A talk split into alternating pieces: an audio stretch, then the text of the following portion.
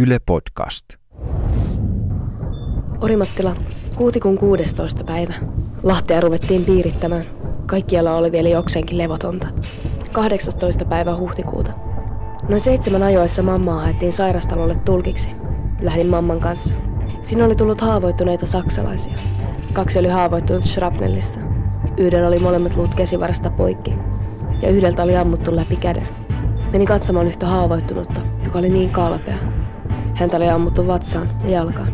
Näin, että häntä paleli kovasti. Hän aivan vapisi. Menin hakemaan pari filttiä ja panin toisen jalkojen päälle ja toisen hänen hartioilleensa ja päähänsä. Hän katsoi niin kiitollisesti minun ja sanoi, Dankeschön. Yhdellä oli niin kauheita tuskia, että hän ei voinut juuri hengittääkään, kun verta tuli kurkkuun. Sain jäljestä päin kuulla, että hän kuoli matkalla. Perjantaina huhtikuun 19. päivän aamuna nousin tapani mukaan aikaisin ruokkimaan hevosta, kun kuului kovaa huutoa ja ammuntaa ylikäytävältä.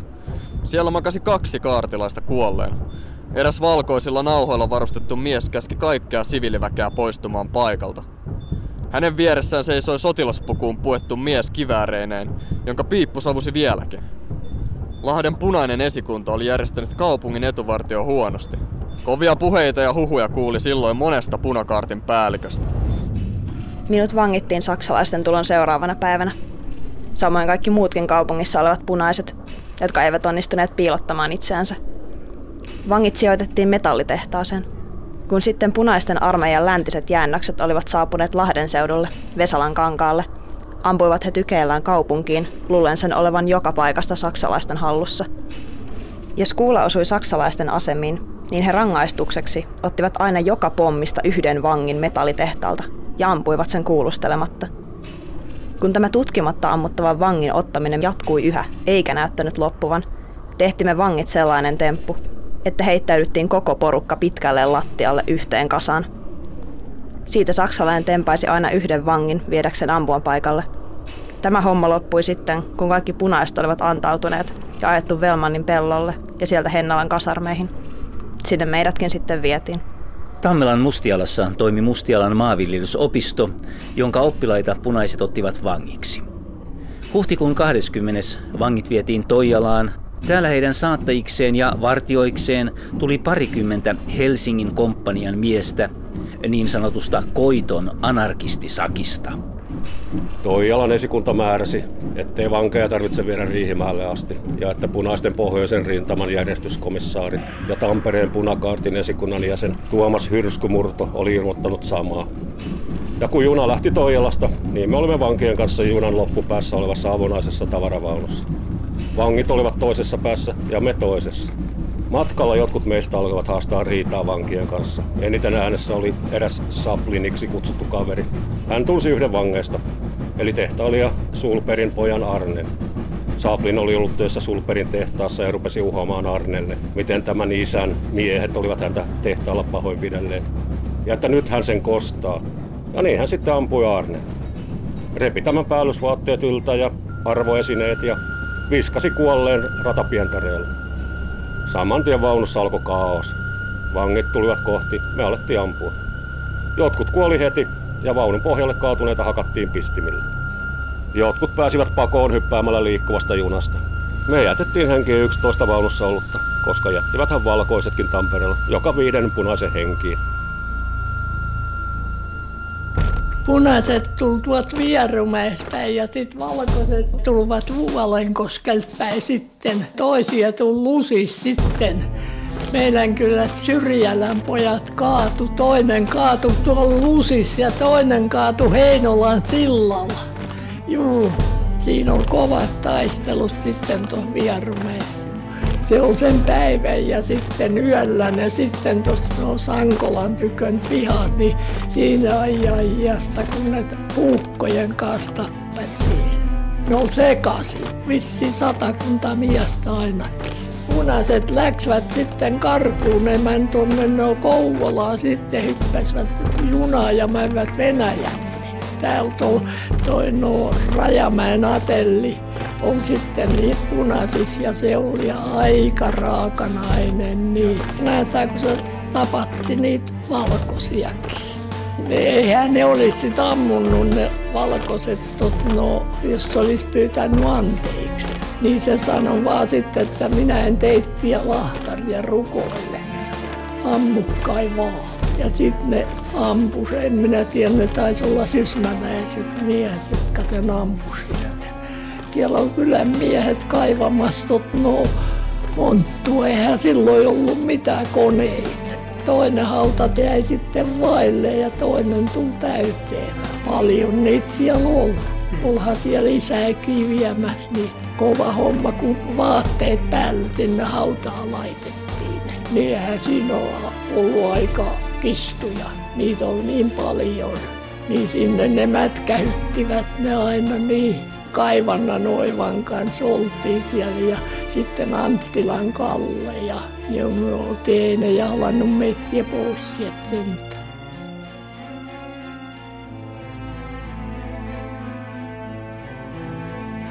Orimattila, 23. päivä huhtikuuta. Olin erään saksalaisen hautajaisissa, ainoan, joka kaatui Pennalassa. Ne olivat kovin yksinkertaiset, mutta juhlalliset hautajaiset. Hautajaissaatossa oli ainoastaan saksalaisia sotilaita, kypärät päässä. Heitä oli noin kymmenkunta. Eräs saksalainen puhui jotain lyhyesti siinä, ja sitten kaikki ottivat kypärät päästään ja heittivät kädellään kolme kertaa multaa hautaa. Kohta oli hauta luotu umpeen, ja kummun he laittoivat niin nätisti. Kiviä reunoille, ja päälle he laittoivat pienistä kivistä rautaristin muotoisen. Sen kuolleen saksalaisen nimi oli Wilbrand. Sunnuntaina huhtikuun loppupuolella alkoi punaisia tulvia kylään. Minä ja vaimoni katsoimme kuitenkin parempana pysyä kotona, tuli mitä tuli.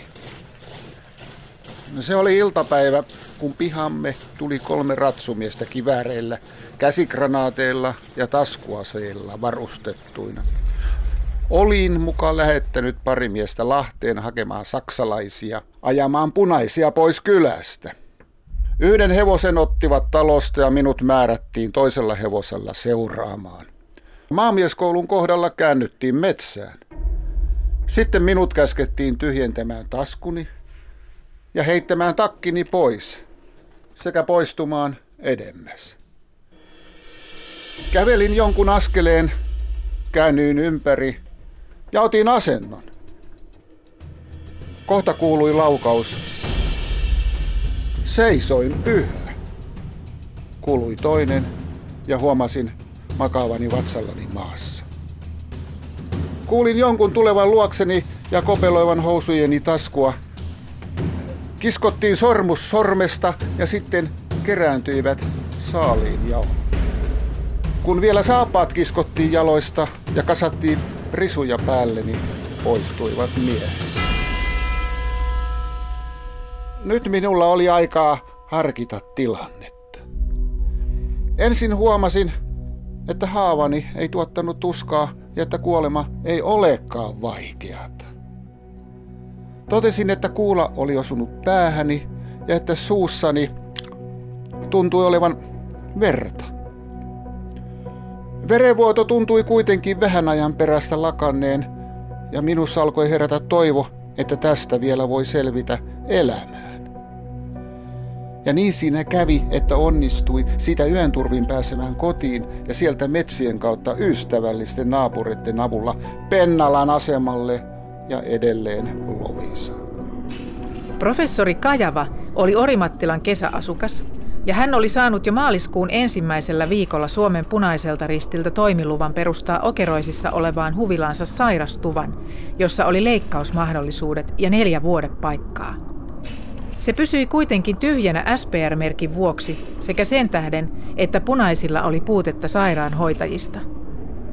Vasta kun taistelut Lahdesta alkoivat, Huvilalla ja parilla punaisen ristin käyttöön otetulla talolla oli täysi työ haavoittuneiden lääkintähuollossa. Kajavan, tai niin kuin sanottiin, okeroisten ensiapuasema oli kovassa käytössä huhtikuun loppupuolelta toukokuun alkuun. Kun minä oleskelin Pyhäniemessä huhtikuun lopulla, kuulin, että siellä olisi ollut hirveästi haavoittuneita. Muistan, miten Pyhäniemestä haettiin heitä varten huhtikuun loppupuolella 150 litraa maitoa. Riihelän isäntä Esa Uotila sekä Alikartanon 17-vuotias poika Yrjö Kaveen ja tytär Kerttu olivat siellä avustamassa – Uotilalle työ siellä koitui onneksi, sillä kaartilaiset uhkasivat ampua hänet, mutta Kajava sanoi, että jos Uotilan ammutte, niin hän lopettaa potilaiden hoidon kokonaan. Eivät ampuneet. Ensiapuasemalla hoidettiin sekä valkoisia että punaisia, mutta punaisia oli enemmän. Vaikeimmin loukkaantuneet sijoitettiin Strömberin taloon. Se tunnettiin myöhemmin Katajan talona. Sen lisäksi haavoittuneita oli hoidossa myös Eskolan talossa sekä Riihelässä ja Alikartanossa. Sen lipputangossa liehui oikein punaisen ristin lippu. Suomen punaisen kaartin päämajassa 24.4.18 ylipäällikkö Manner.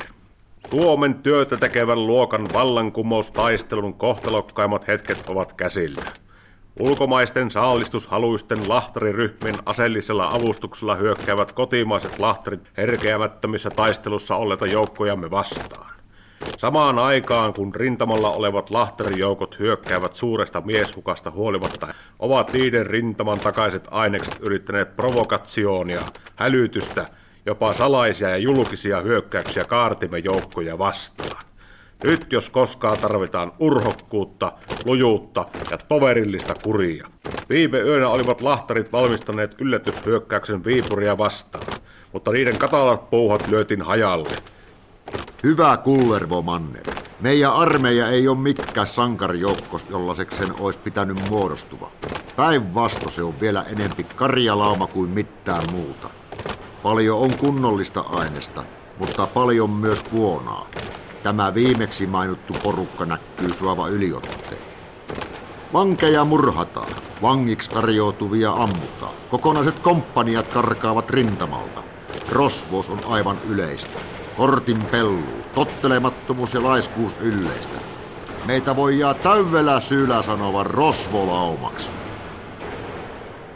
Viipurin asemalla 24.4. Rakas Anttini, Meidänkin tyttäret ovat jo kaikki melkein ottaneet kiväärin. Minä en vielä ole. Taidan olla minä yksin se pelkurityttö, vai mitä? Niin lopetan tämän nyt. Täytyy lähteä ensi yönä ruokalaan. Saa nähdä, kuinka se ensi yö menee. Rakas Anttini, hyvästi vielä kerran. Ja monet suukot sinulle Helkasi lähettää. Kouvolan murhapiirissä kymyyhtiön henkilöstön murhaaminen jatkuu. 25. huhtikuuta J. Vappula. Uhreja tultiin hakemaan kuuden maissa iltapäivällä kasarmilta, jossa tuolloin oli 74 vankia. Vankilan päällikkö A. Halme saapui paperiliuska kädessään ruokahuoneeseen ja selitti, että Viipurissa on saatu 500 vankia, jotka pitää tuoda Kouvolaan. Siksi osa täällä olevista vangeista täytyy viedä korjalle puolustustöihin ja loput rintamalle. Sen jälkeen hän huusi toistakymmentä nimeä, pääasiassa Kymin tehtaan väkeä, mutta oli siinä kolme tehtailijaakin, Sjöblommit Siikakoskelta ja muutama Haminasta jälkikäteen tuotua vankia. Tuo porukka sitten vietiin Korjan asemalle, josta komendantti Aaret Synström vei heidät 15 miehisen vartijajoukon saattelemana Korjan kasarmialueelle, jossa heitä pidettiin ilta kymmeneen asti. Tuon aikana Synström juopotteli esikuntineen ja sitten kävi parin miehen kanssa valitsemassa teloituspaikan, joka sijaitsi lähellä Kymijoen rantoa. Matkalla yritti hovioikeuden neuvos Sakseen paeta, mutta hänet saatiin kiinni ja... Kun porukka oli teloitettu, kannettiin ruumit Kymijokeen. Muutoin teloitukset Korjalla yleensä tapahtuivat rautatiesilvalla, josta ruumit putosivat itsestään Kymijokeen. Anna Uskalin pakomatka Raumalta kohti Venäjää jatkuu. Kun saavumme Hämeenlinnan asemalle, saamme laittaa tavaramme hevoskuormaan, joka vainen kasarmille. Ihmisten oli käveltävä. Kasarmi oli tarkoitettu väliaikaiseksi lepopaikaksi. Jäin asemahuoneeseen lasteni kanssa, kun emme jaksaneet enää kävellä. Eräs punakaartanalle tiedusteli, miksi istun siellä. Sanoin, että en jaksa tämän joukon kanssa yötä pimiässä kävellä kasarmille. Antako minun levätä teillä. Hän toimitti minulle lasin punaviiniä. Sitten hän lähti minua viemään kotiaan. Muistan vielä auttajani nimen. H. Kari. Hyviä ihmisiä olivat molemmat, hän ja vaimonsa. Itse rupesivat lattialle maata ja minulle petasivat sänkyyn. Olin sen viikon siellä. Saunakin lämmitettiin. Jos koskaan, niin silloin tunsin saunan arvon. Mieheni Matti tuli iloksi ja yllätykseksi viikon lopussa minua tapaamaan – Hänellä oli vain parikymmentä minuuttia aikaa ja hän kehoitti minua jäämään taloon, jossa nyt olin. Kun mieheni alkoi tehdä lähtöä, sanoin, että me tulemme sinun kanssasi, käyköön meille mitä tahansa. Matkalla saimme kuulla, että rautatie oli katkaistu Lahen kohdalla, joten junamme joutui pysähtymään Herralassa. Tuolloin minulle tuli tunne, että nämä on minun ja Matin viimeisiä hetkiä yhdessä. Lauantaina huhtikuun 29. päivänä punakaartilaiset lähtivät pois Tuuloksesta.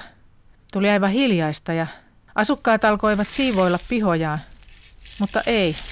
Saksalaiset tulivat syrjän taakse joka taloon. Ne alkoivat kirjoitella oviin sanoja ja numeroita, mistä me emme ymmärtäneet yhtään mitään. Ne avasivat kaikki ulkorakennusten ovet aivan selälleen.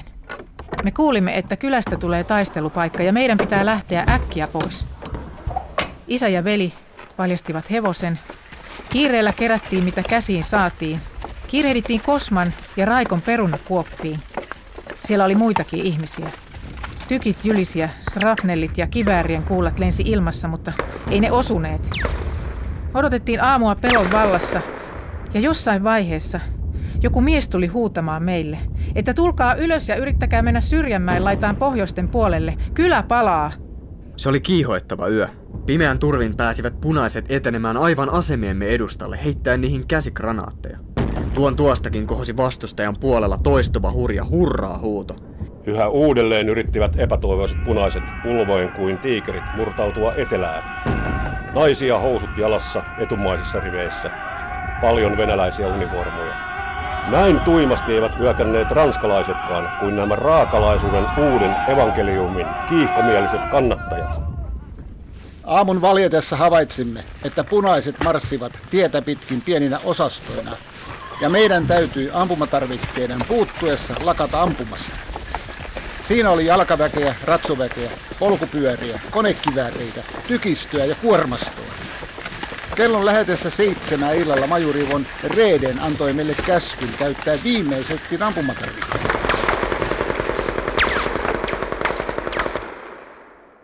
Ja muutamassa sekunnissa oli tie puhdistettu punaisista. Kun me olimme käyttäneet ampumatarvikkeemme, kiinnitimme pistimet kivääreihin ja valtasimme rynnäköllä entiset asemamme syrjän takana. Tällöin saimme vangiksi 150 punaista. Näiden joukossa oli 30 miehen pukuun pukeutunutta naista. Kosken pitäjän keskusta oli tulessa ja se punakartin päällikkö sanoi, että neljällä hevosella ajetaan Kosken pitäjän lävitse. Ja minä sattumalta jouduin tähän neljän hevosryhmän viimeiseen. Ja kun me tuon palavan kylän lävitse ajoimme, se oli hurjaa menoa, niin minun vasemmalla puolella takapenkillä istui nuori mies. Me olimme päässeet sen palavan kylän lävitse. Tämä sieppasi minut vyötäröstä kiinni ja heitti kärryltä maantielle. Minä pyörähdin ojan puolelle. Kun minä siellä ojassa olin, niin saksalaiset ampuvat kuularuiskulla koko sen neljän hevosryhmän kuoliaaksi, niin niistä jäi henkiin todennäköisesti vain minä. Panin merkille, että saksalaiset kuularuiskullaan päästivät aivan sen ojan reunaan, jossa minä olin. Ja oli sellainen vanhanaikainen risuaita. Ja siellä ojan pohjassa maatessani minä tein itsekseni sellaisen päätelmän, että heti kun tuo ammunta loppuu, minä hyppään sen risuaidan ylitse ja siinä oli pari 30 metriä vanhaa perunamaata. Hyppäsin aidan yli ja juoksin sen perunamaan lävitse. Ja siinä juostessani niin minun pääni ohi meni monta luotia, että fiu, fiu, fiu. Mutta kaikessa tapauksessa minulla oli niin hyvä tuuri, että hyppäsin sen perunamaan jälkeen sinne hiekkakuoppaan ja vielä sikäli oli merkillistä, että siellä oli paljon ihmisen sontaa ja minä tuhraannuin tietysti siinä. Tämä oli vapun päivänä. 29. päivä huhtikuuta kello yksi päivällä saapui Taavetin asemalle panssarijuna, johon pyydettiin saniteettia. Lähdin asemalle ja näin asemalla joidenkin saniteettityttöjen olevan vedet silmissä. Aukaisin rauhallisesti erään sotilaan näyttävän vaunun oven. Sisään astuttuani kohtasi minulla sodan hirvittävin nähtävyys, mitä ihminen voi milloinkaan kuvitella. Ihmisen lihaa ja verta oli vaunun seinät aivan kauttaaltaan täynnä. Samoin lattia lainehti verestä.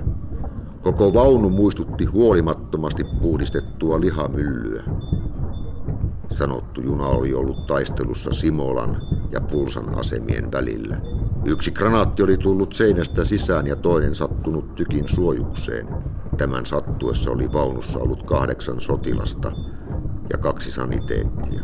Jokaiseen näistä oli sattunut. Elossa tai elon merkkiä omasi ainoastaan neljä, mutta vain saniteettityttö jäi henkiin. Kouvolaan menomatkalla etsin kaatuneille kuuluvat jäsenkappaleet. Erään miehen pään löysin kuularuiskun lavettien alta. Toisen miehen käden löysin glyseriiniämpäristä. Kello seitsemän illalla saavuin Kotkaan ja menin suoraan kotiin. Tähän loppui keskisellä rintamalla oloni. Ilmari Kiannon sielu soi voimakkaasti valkoisten puolella vuonna 18. Todisteena tästä hän kirjoitti Suomen Kuvalehden numeroon 22 Oodin sotilaspoika vuodelta 18. Oi nuori sotasankari, 14-vuotias, kaunis, karkuripoika. Näinkö sinunkin lopulta siis kävi? Kirkkana kevätaamuna huhtikuun toinen kolmatta päivänä sinä lapsen silmäsi ummistit Vaasan punaisen ristin sairaalassa. Uljaana olit sinä viimeiseen asti riehunut urhean esimiehesi, jääkäriluutnantti Peltokankaan adjutanttina.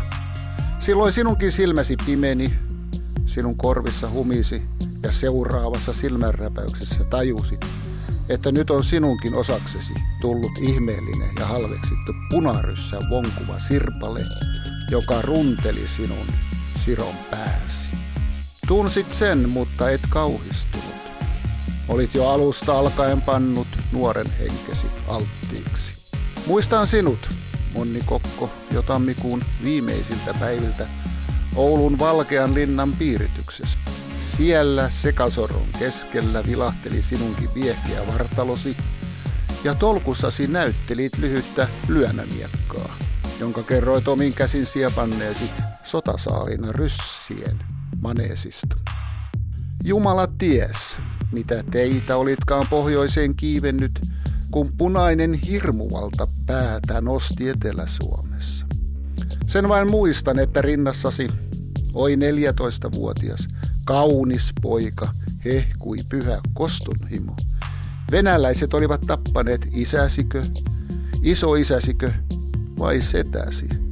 Mutta kun asetan sinut tätä taustaa vasten, niin kasvaa ihailuni yhä suuremmaksi ja näenpä sinussa todellisen sotaromantiikan sankarin, jonka toiminta on ohjannut sivellinen ihanne, korkea, kansallinen kaitselmus. Oli ehkä arka kohta sinulle, minkä olitkaan karannut rakkaan äitisi luota Helsingistä. Mutta sen tiedän, että ainakin onni koko näiti voi olla ylpeä pojastaan. Jospa meillä yli valkoisen Suomen joka perheessä olisi ylennyt näin sotaisia nuoria poikia, niin totta tosiaan meidän koko isänmaamme olisi raikunut ilon itkusta. Hän puhui kaunista kirjakieltä. Deet oikein helähtivät hänen terveen hammasrivissä taitse. Te kaikki terveet pojat, ottakaa pyhä esimerkki Onni Kokosta. Kuinka laulaakaan ruotsalainen runoilija Rydberg? Kaunis on kuolla, kun nuorena joukkosi eestä sä kaadit, taistelen puolesta maa, puolesta heimosikin. Jopa Kalevalankin Aino runotar sinkauttaa. Sorea on sotahan kuolla, kaunis miekan kalskehehe.